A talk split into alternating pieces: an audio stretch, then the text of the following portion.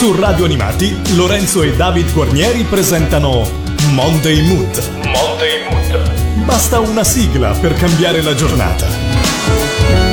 Siete sintonizzati su Radio Animati e quella che inizia in questo istante, non avete perso altro, inizia proprio adesso una nuova puntata di Monday Mood e dobbiamo dirlo, l'ultima puntata di Monday Mood per questa stagione. Do però il benvenuto come sempre al mio compagno di viaggio, David Guarnieri. Ciao David. Ciao, ciao Lorenzo, ciao a tutti gli amici di Radio Animati. Allora, questa è l'ultima puntata di Monday Mood, facciamo una breve statistica. Abbiamo sì. ascoltato da inizio stagione, quando abbiamo iniziato uh-huh. a settembre ben 295 sigle con oggi. Quindi, eh. insomma, vi abbiamo veramente sviscerato tanti segreti, tante cose. Noi all'inizio non pensavamo che la trasmissione durasse così tanto, è vero?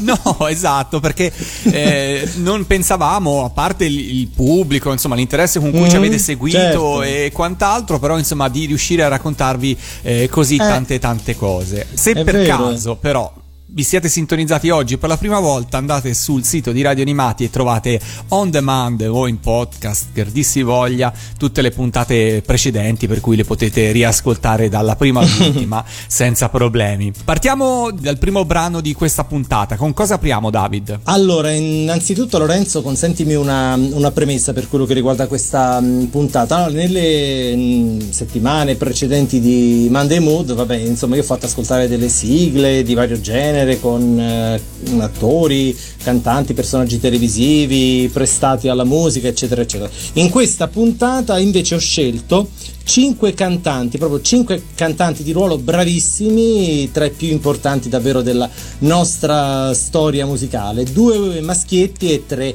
grandi prime donne. Mm, andava detto questo, che ne pensi? Eh, certo, certo, cioè, l'ultima puntata per cui c'è stata una eh. selezione eh. particolare, giusto dirlo. Esatto, e partiamo dal 1966 appunto con un cantante, ma lui ha fatto davvero di tutto, attore, presentatore, e anche attore di di, teatro, conduttore radiofonico, insomma una vera e propria eccellenza dello spettacolo italiano e parliamo di Johnny Dorelli.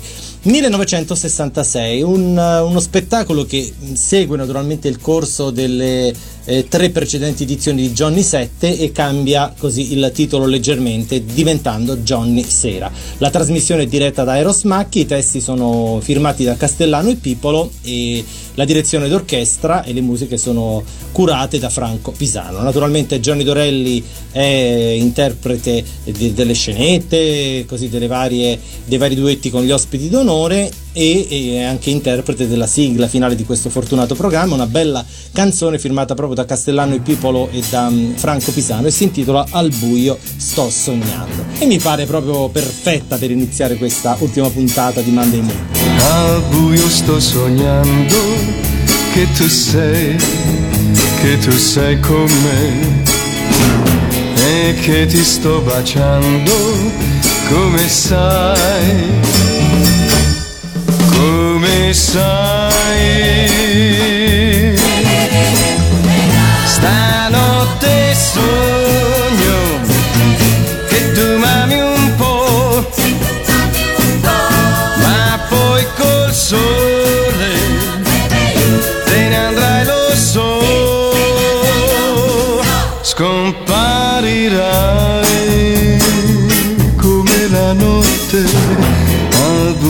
sto sognando che tu sei, che tu sei con me e che ti sto baciando come vuoi, come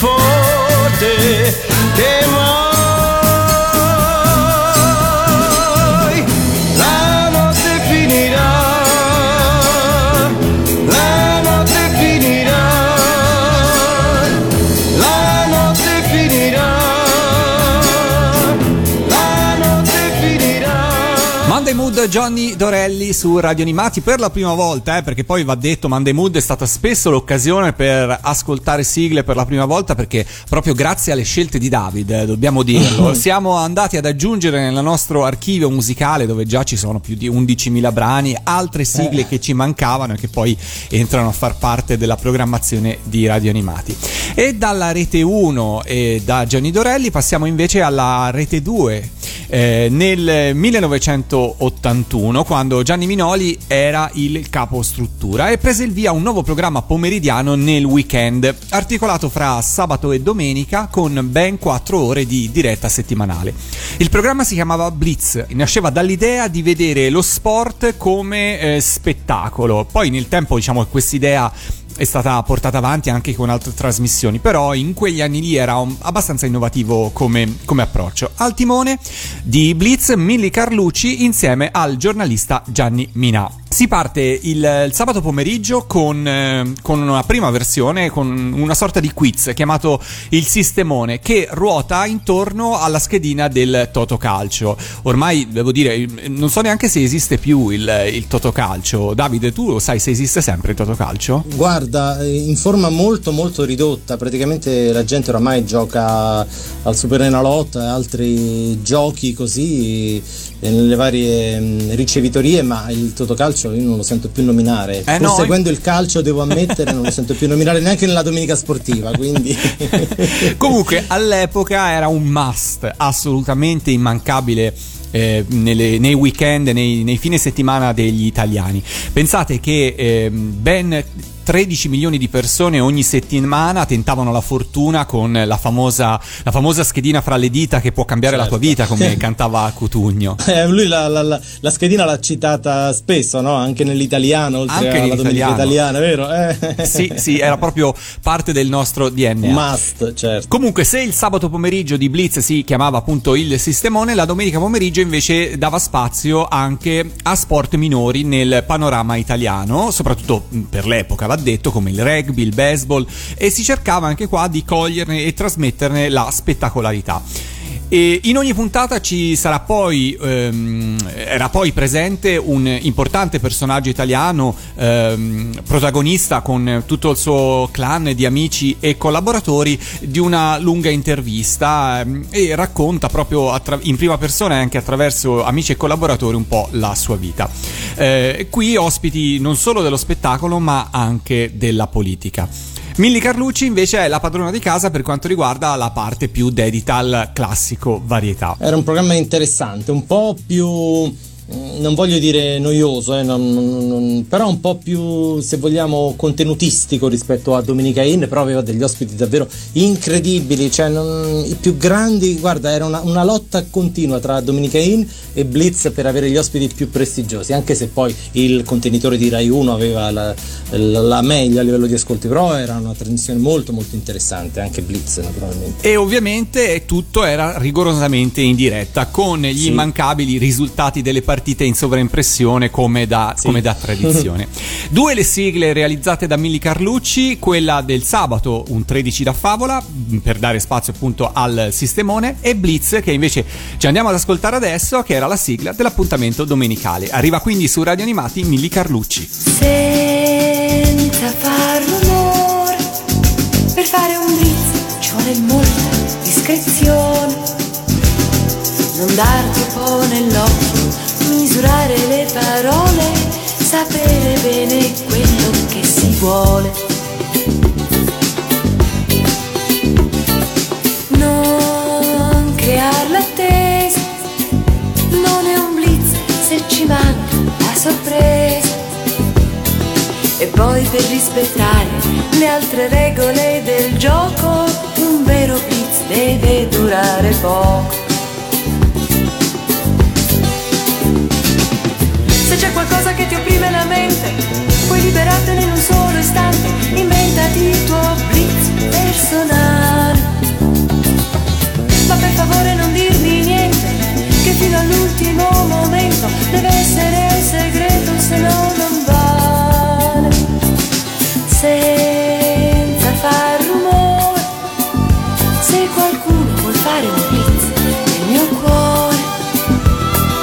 Deve saperci fare, deve prendermi per mano, ma zitto zitto,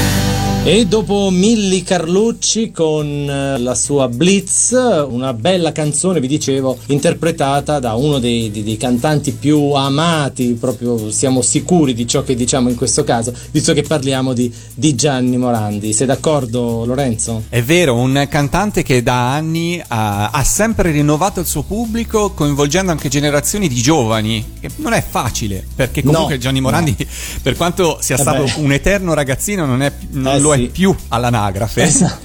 Lo è Esatto, di spirito, indubbiamente Esatto. di spirito, lo, lo vediamo, è super attivo sui social, eh, Sì, però è riuscito, secondo me, veramente a sempre a coinvolgere anche nuove generazioni e ha È attraversato decenni della musica italiana. Anche lui, devo dire, ne ha fatte un po' di tutti i colori, no? Eh, Insomma, canzoni, spettacoli televisivi, radio, ehm, partite del cuore, insomma, la nazionale cantanti, eh, ma anche, eh, come ben sappiamo, eh, ha anche recitato in film, in ehm, sceneggiati e anche in eh, fiction, in questo caso una miniserie di Canale 5 del 1995, intitolata La voce del cuore, interpretata proprio da mm, Gianni Morandi che interpreta tra l'altro il ruolo di un allenatore di calcio. Accanto a Gianni Morandi, la signora della domenica Mara Venier, poi Andrea Roncato, Riccardo Cucciolla, Agostina Belli, eh, Claudia Pandolfi, giovanissima, eccetera, eccetera, eccetera. La fiction ottiene un bel successo di ascolti, la critica, devo dire, non è così concorde,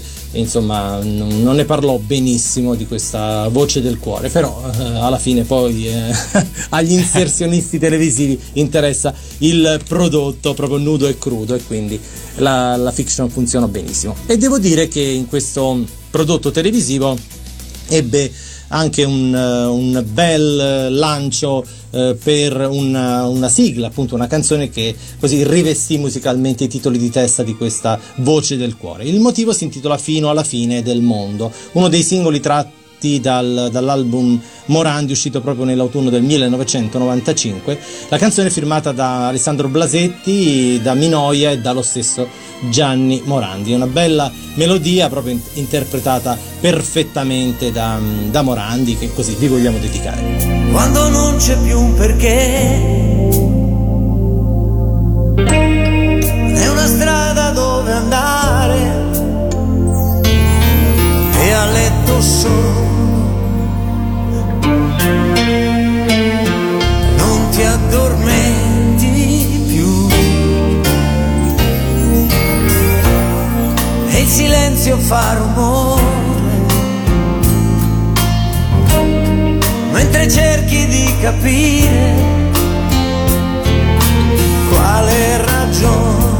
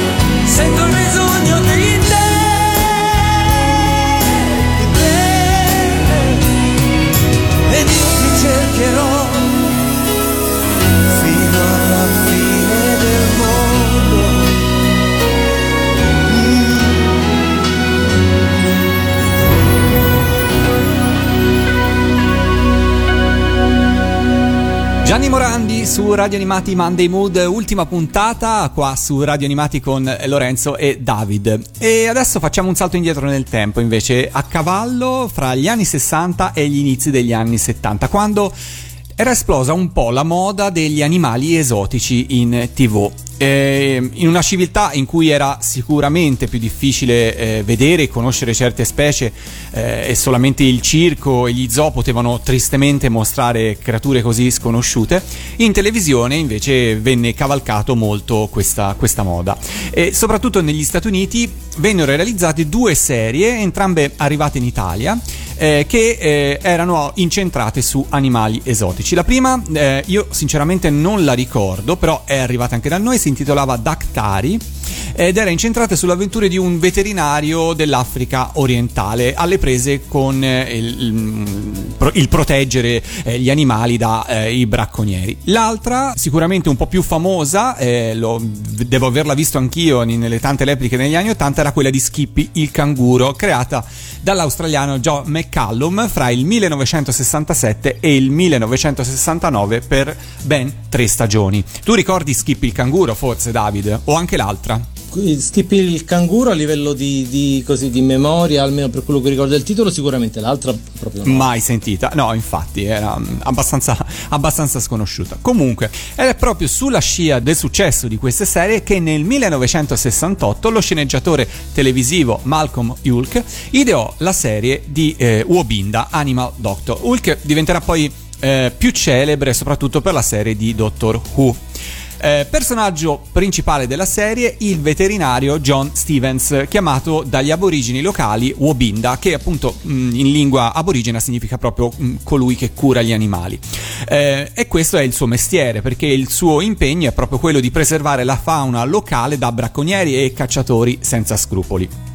Vicino a lui una serie di personaggi, fra cui eh, Kevin, il figlio adottivo, interpretato proprio da un ragazzo aborigeno eh, chiamato Bindi Williams, era la, l'attore. Eh, e pensate, all'epoca il produttore della serie, Roger Mirams, dichiarò che si trattava della prima volta nella storia della TV australiana in cui veniva affidato un ruolo importante in una serie ad un aborigeno. E questo faceva parte anche, diciamo, di un, una strategia politica dell'Australia di quel periodo che mirava ad una maggiore integrazione. Eh, e fino a quel momento eh, ruoli simili erano stati interpretati da attori bianchi truccati di nero, per cui mh, ebbe una sua importanza anche proprio a livello storico televisivo. A fianco di un nutrito cast di attori erano presenti anche ovviamente tanti animali, molti dei quali autoctoni come canguri, koala, ornitorinchi e via discorrendo. E questo causò, potete immaginarlo, non poche difficoltà alla produzione che si trovava costretta a lavorare con animali non ammaestrati e non facilmente ammaestrabili, eh, dobbiamo aggiungere. E sebbene buona parte delle scene vennero girate presso gli Ajax Film Studio eh, di Sydney, tante eh, furono anche le riprese in esterna sul territorio australiano.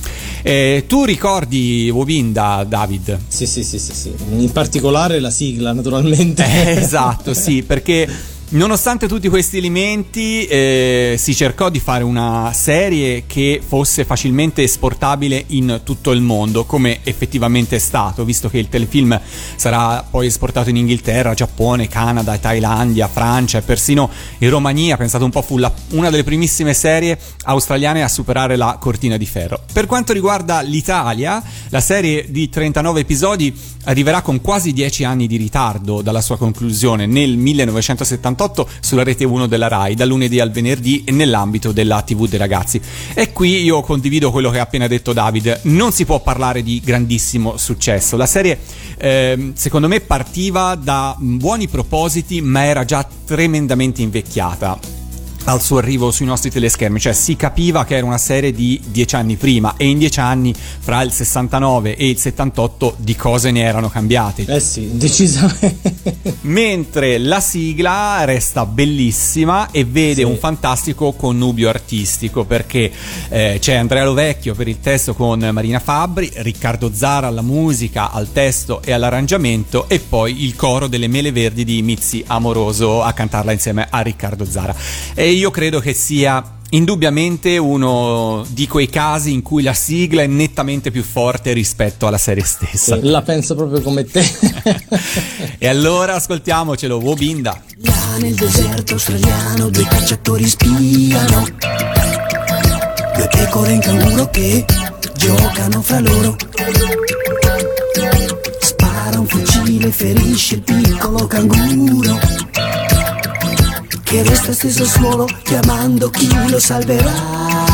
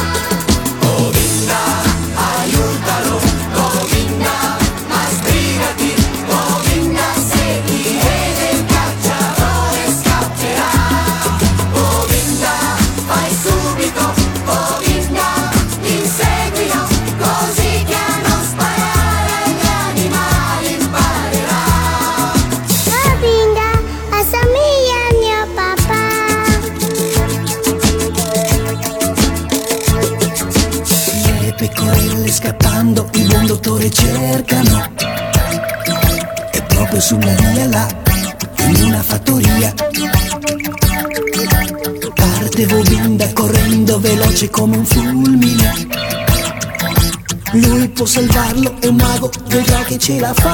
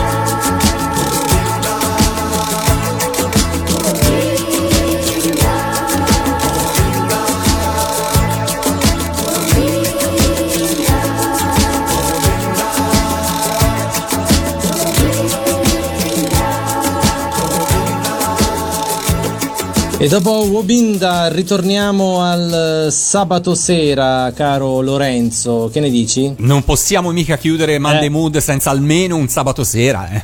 Eh beh, eh beh, eh beh. Sì, 1966. Beh, in questa stagione di Monday Mood ne abbiamo parlato spesso di questa maxi edizione di Studio 1, l'ultima, realizzata nel 1966. 20 puntate, 20, pensate un po', dal 12 di febbraio al 25 di giugno per questo spettacolo spettacolo diretto dal grandissimo Antonello Falco e condotto da Lelio Luttazzi. Per ogni mm, diciamo, ciclo di cinque puntate Luttazzi venne affiancato da una prima donna dello, dello spettacolo, eh, Sandra Milo, Rita Pavone, Mina e prima donna del secondo ciclo fu Ornella Vanoni. Devo dire che in quegli anni Ornella Vanoni non era mh, solita eh, proporsi come vedette televisiva, erano un po' sporadici questi esempi di, eh, diciamo, di frequentazione televisiva della Vanoni. La vediamo paradossalmente forse più oggi, che non dico ai livelli di Orietta Berti, però la vediamo spesso e volentieri in tv in quest'ultimo periodo. Sì, è vero, è vero, è vero. Ormai eh. lei lo ha detto, ha perso ogni freno inibitorio, per cui va in tv e... E si vede. e si vede, sì, questo è indubbio che si vede vede, però fa molta simpatia. Ma certo, assolutamente sì, è una delle, davvero, beh, non è che debba dirlo io, una delle più grandi in assoluto e ci fa piacere vederla naturalmente. Però così, rimanendo al 1966, era una Vanoni ancora un po', come posso dire, vista come eh, signora sofisticata, il pubblico generalista ancora non l'aveva accettata del, del tutto. E anche in questo studio 1 devo dire lasciò, non dico freddo il pubblico, però il suo grande successo effettivo eh, poi eh, nacque e partì proprio dal, dall'inizio degli anni 70 come spesso e la stessa eh, ricorda. Appunto, la Vanoni è protagonista di queste cinque puntate presentando il meglio del suo repertorio musicale di, di quel periodo e cantando anche le sigle. La sigla finale si intitola Questo è il momento, ma questa sera, scusate il gioco di parole, vi faccio ascoltare la sigla iniziale intitolata Tutta la gente del mondo, firmata da Bruno Canfora e da Lina Wertmüller per quello che riguarda il testo. E la musica e il sound ricordano perfettamente quello di un altro grandissimo compositore come Bird Bacharach, devo dire un, uno swing molto molto all'americana devo dire perfettamente eseguito da, da Ornella Vanoni accompagnata alla grande da, dall'orchestra di Bruno Canfora. Tutta la gente del mondo alle nove di sera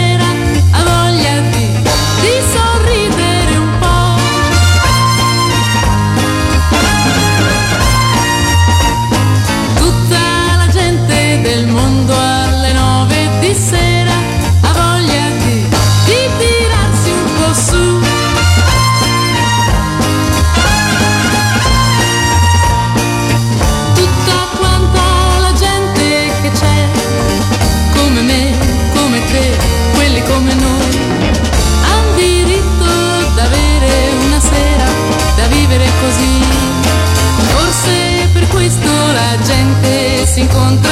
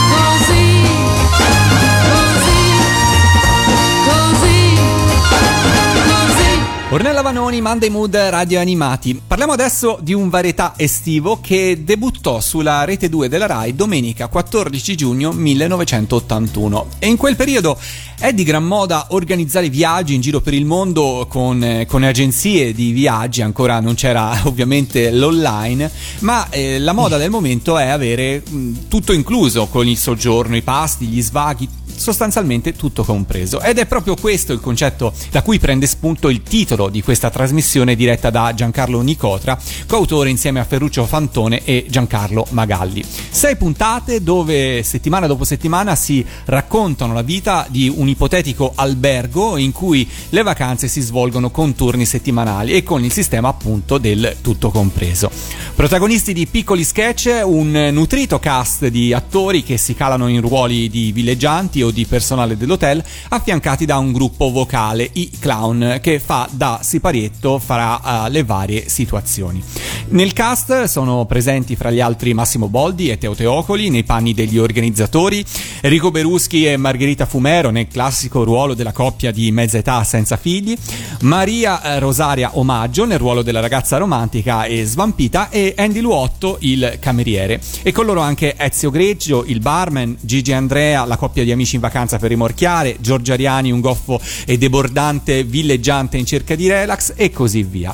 Ogni puntata prevede eh, un'esile trama orizzontale per intervallare gli sketch dei vari attori ed ospiti musicali che si esibiscono eh, proprio come se fossero ospiti di questo strampalato villaggio vacanze. Tu ricordi tutto compreso, David? Sì, sì, perfettamente. Sì, sì. Ricordo proprio di averlo seguito all'epoca. Mm, Era un... simpatico, insomma, era, era una sorta di anticipazione di drive-in, insomma. Eh sì, sì, a detta di molti critici, tutto compreso, ancor più di uno stop e la sberla, è il vero antisignano di drive-in. E non Sì, a caso il regista e gran parte del cast migreranno eh, nel- nella celebre trasmissione di Italia 1 pochi anni più tardi, per cui Sì. ehm, è proprio così. Per la parte musicale, come del resto eh, la sigla che fra poco ci ascolteremo, sono appannaggio del gruppo dei clown e del grande Detto Mariano che compone anche tutte le musiche della trasmissione. Dietro a questo pseudonimo c'erano ovviamente buona parte dei Pandemonium, gruppo fantastico che nel corso degli anni ha visto al suo interno Patrizia Tapparelli, eh, Mariano Perrella, Enzo Polito e molti molti altri. La sigla Il gioco degli amori è firmata da Andrea Lovecchio e ancora una volta per il testo e invece ah, da Detto Mariano per quanto riguarda la musica. E allora io direi di ascoltarceli. È così, la vita è il gioco degli amori. E così si partirà pensando a rose e fiori.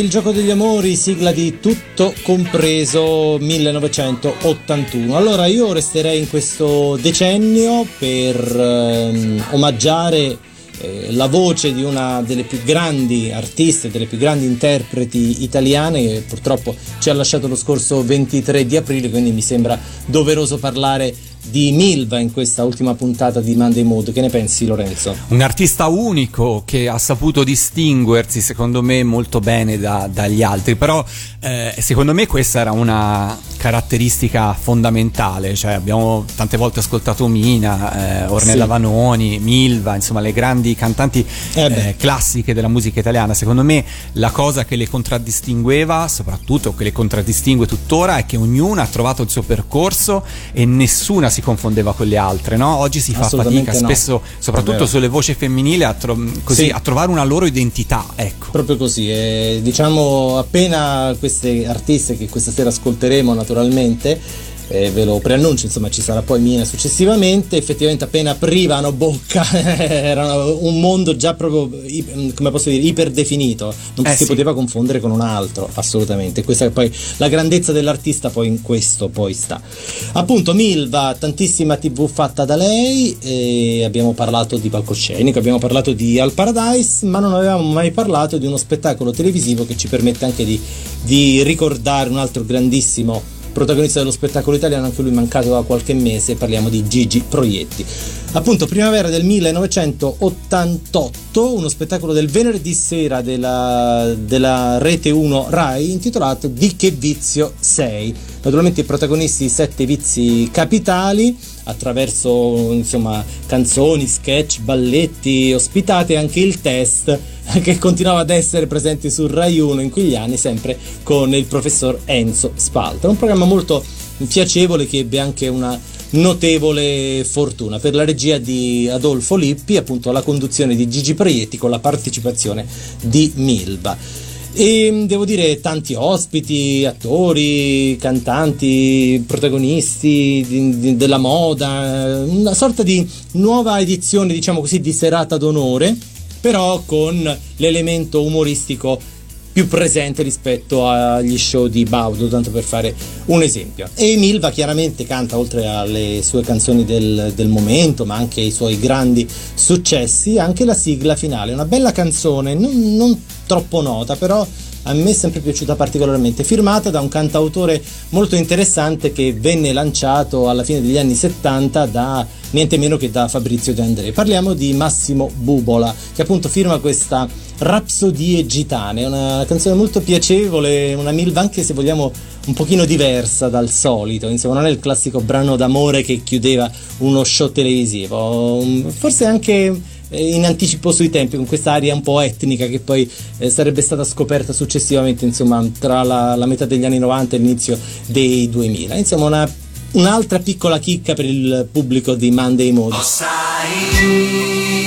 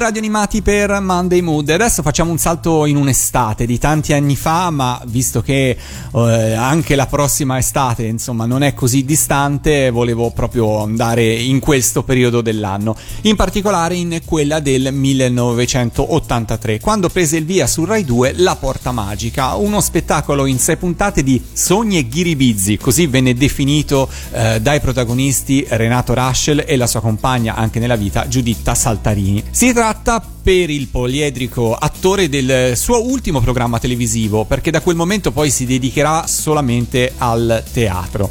Sei puntate all'insegna di un umorismo che potremmo quasi definire di altri tempi, in cui si ride e si scherza con genuinità su quelle che potremmo definire delle favole moderne. Nel cast fanno parte anche gli attori Lollo Franco e Anna eh, Campori e soprattutto eh, un, eh, un, nome che qui su Radio Animati conosciamo molto bene, che è quello dei fratelli Balestra. Tu ricordi La Porta Magica, David? Mm, ne ho seguite alcune puntate. Oddio, uno show un po' strano, se vogliamo. Sì. Forse anche quello un po' in anticipo sui tempi.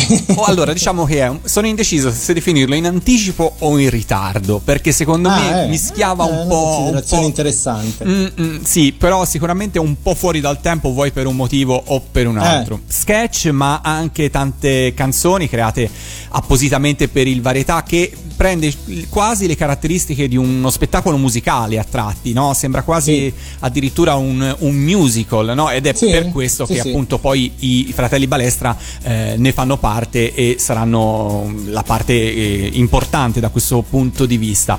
Pensate, viene addirittura pubblicato un 33 giri che contiene oltre la sigla La Porta Magica cantato dai due protagonisti anche i brani cantati nel corso delle varie puntate, una sorta di colonna sonora della trasmissione, una cosa veramente molto particolare.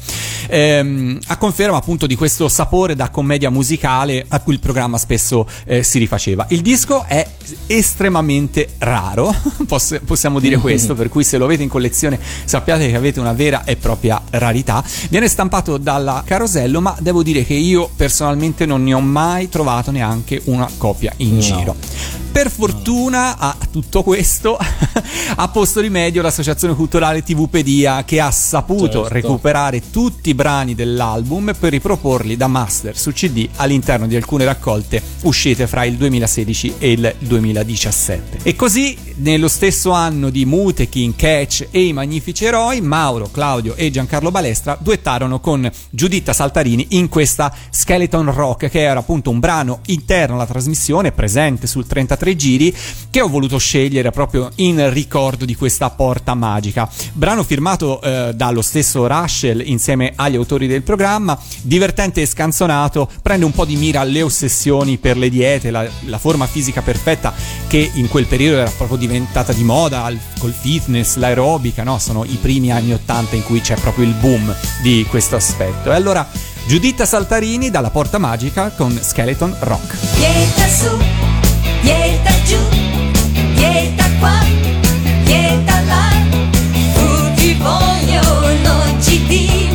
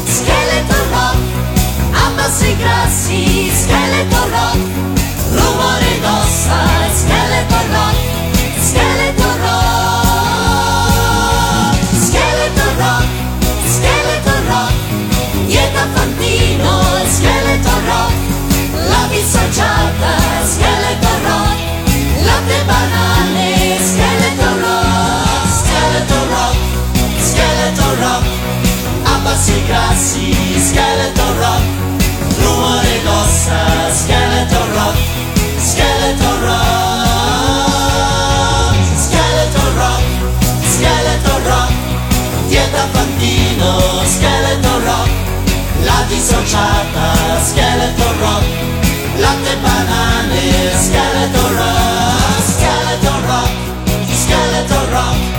dopo la porta magica del 1983 torniamo indietro fino al 1978 con un, un altro programma del sabato sera, in questo caso estivo, della rete 1 Rai. Il titolo è Mille e una luce. Il titolo non è eh, diciamo posto a caso perché eh, in questo programma una sorta di confronto tra regioni. Ogni settimana c'era un gioco di dama, ecco, una partita di dama a squadre di concorrenti app- appartenenti a paesi di diverse regioni italiane e con la collaborazione tra Rai ed Enel i concorrenti da casa, perché il programma era in diretta, potevano votare i loro concorrenti preferiti accendendo e spegnendo le luci di casa a richiesta del conduttore. Eh, tra l'altro questa cosa poi venne utilizzata nel 1985-86 da Raffaella Carrà per eh, Buonasera Raffaella per far scegliere ai telespettatori il film che poi Rai 1 avrebbe ehm, mandato in onda il lunedì successivo alla trasmissione. E mh, questo Mille e una luce venne condotto da Luciano De Crescenzo che debuttò in televisione proprio in quell'anno dopo il successo di Così parlò Bellavista, il suo celeberrimo libro. Accanto a De Crescenzo, Claudio Lippi e una bella attrice italo-somala Ines Pellegrini. Insomma, il programma è un po' così.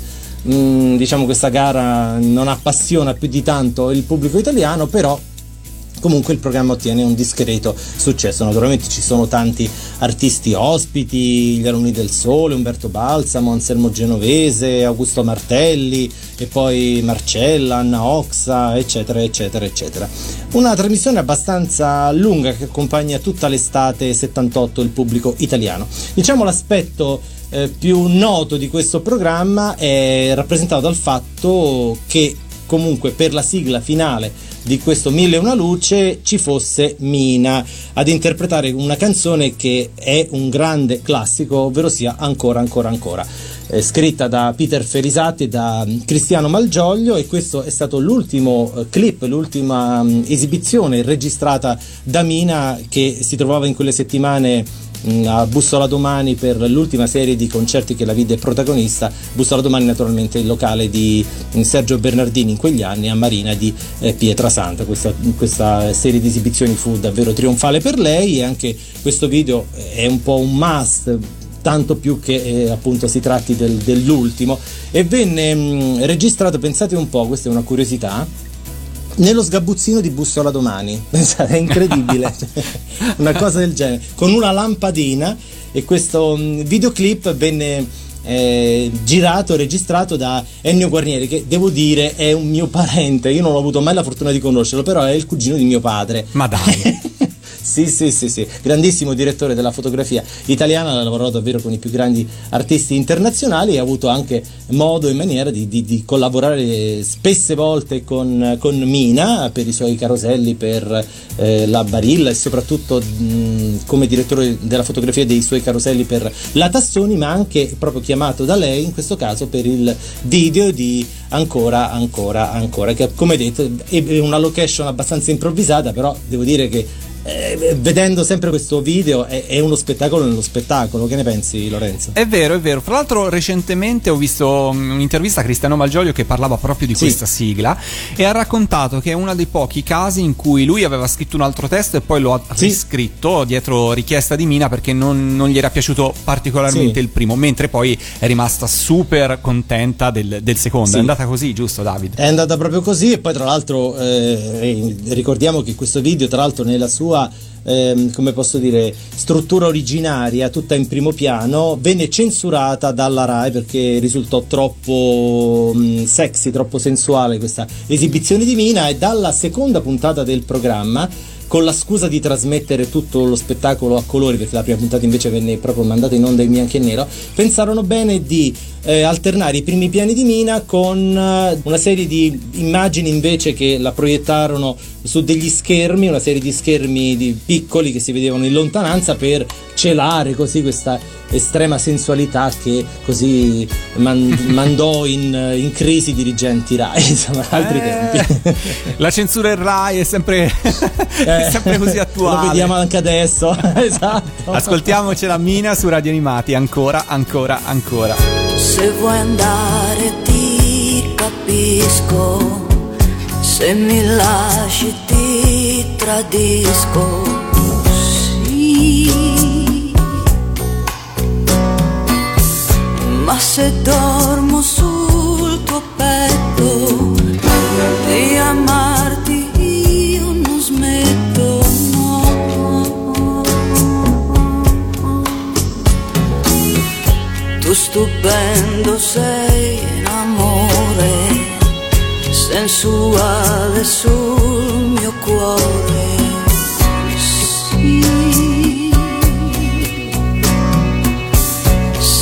Strappo un tuo lamento, ha importanza questo mio momento, perché io ti chiedo ancora il tuo corpo, ancora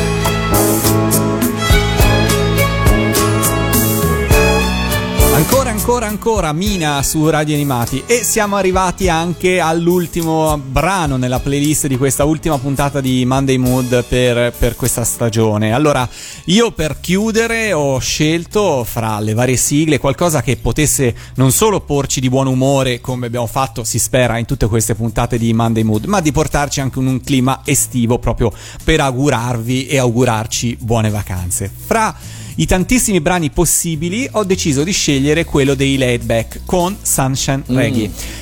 Il successo del brano è talmente grande che ancora oggi insomma si potrebbe pensare quasi ad una premiata sigla, come diciamo qua su Radio Animati, ovvero un brano adottato dalla TV come sigla ma mai pubblicato su disco con il titolo sigla della trasmissione, per esempio come tutte le, le sigle di Festival Bar. In questo caso certo. però nel 1983 la prima tiratura del 45 giri conteneva in modo inequivocabile la scritta sigla della trasmissione TV1 Estate. E se vi ricordate, qualche settimana fa abbiamo parlato già di sì. questo contenitore estivo del weekend della rete 1 della RAI, ascoltando Moving On dei 900, che sarà usato come sigla l'anno successivo nel 1984. Devo dire, David, che a quanto pare chi si occupava di scegliere dei brani eh sì. come sigla per questa trasmissione eh, già, eh, insomma, eh, sapeva fiutare prese, i eh. successi. Ah, cavoli, sì, sì. Devo dire che il programma mh, mm, non ha lasciato molti ricordi, ma le due sigle sì. Eh sì, infatti, le due sigle assolutamente sì, ma soprattutto bravo chi le ha scelte eh sì. perché ha saputo fiutare fare due brani che poi sono diventate, a prescindere dalla sigla, due grandi hits. Ma eh sì, chi sono i Laid Back? Allora, i Laid Back sono un duo danese formatosi nel 1979 e tutt'oggi ancora in attività. Il loro ultimo album è del 2019, John Galderberg e Tim Stahl, e che nel 1983 danno alle stampe il loro secondo album intitolato Keep Smiling. Sono entrambi molto molto timidi e la casa discografica, pensate un po', è preoccupata per come si sarebbero comportati davanti al pubblico interpretando il primo singolo estratto dall'album intitolato appunto Sunshine Reggae. E così John e Tim vengono spediti in Italia. Pensate un po', il primo palco dove si esibiscono con questo brano in, in assoluto è il palco di San Vincent del 1983. Nella stessa uh, serata in cui ci sono ospiti anche eh, Elton John, i Tears for Fears, Amy Stewart, insomma, eh, anche sì, ricordiamo il Festival Bar, ma dobbiamo dire che San Vincent o il disco per l'estate, come lo volete chiamare, era una trasmissione e una manifestazione importante in quegli anni. Molto, era il Sanremo del dell'estate. Era il Sanremo dell'estate, infatti, infatti. Sì. E così mentre il brano, nel frattempo, sigla del pomeriggio di Rai 1, il successo esplode anche nelle radio e nei jukebox di quella calda estate del 1983. Dopo l'Italia e la volta della Germania, dove il 45 giri schizza subito al vertice della classifica e pare che riesca in un solo giorno a vendere 90.000 copie, altri anni mm. della discografia, sì. direi.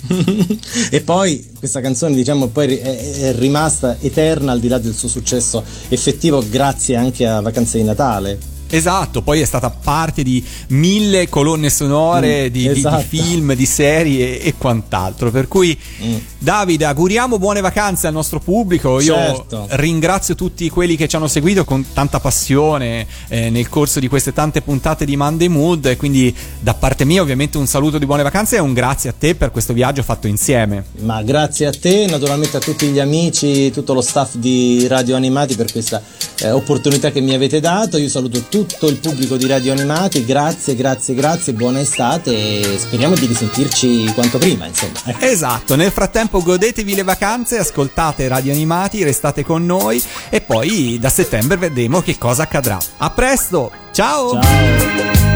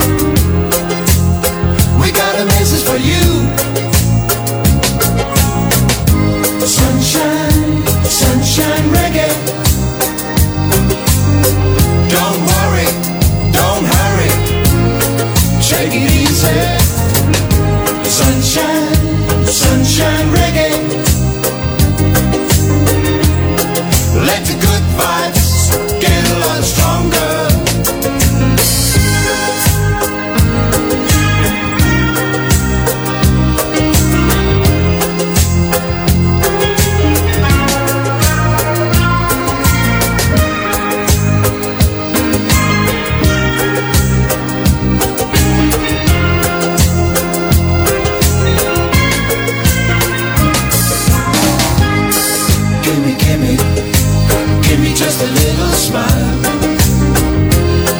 That's all I ask of you. Is that too much?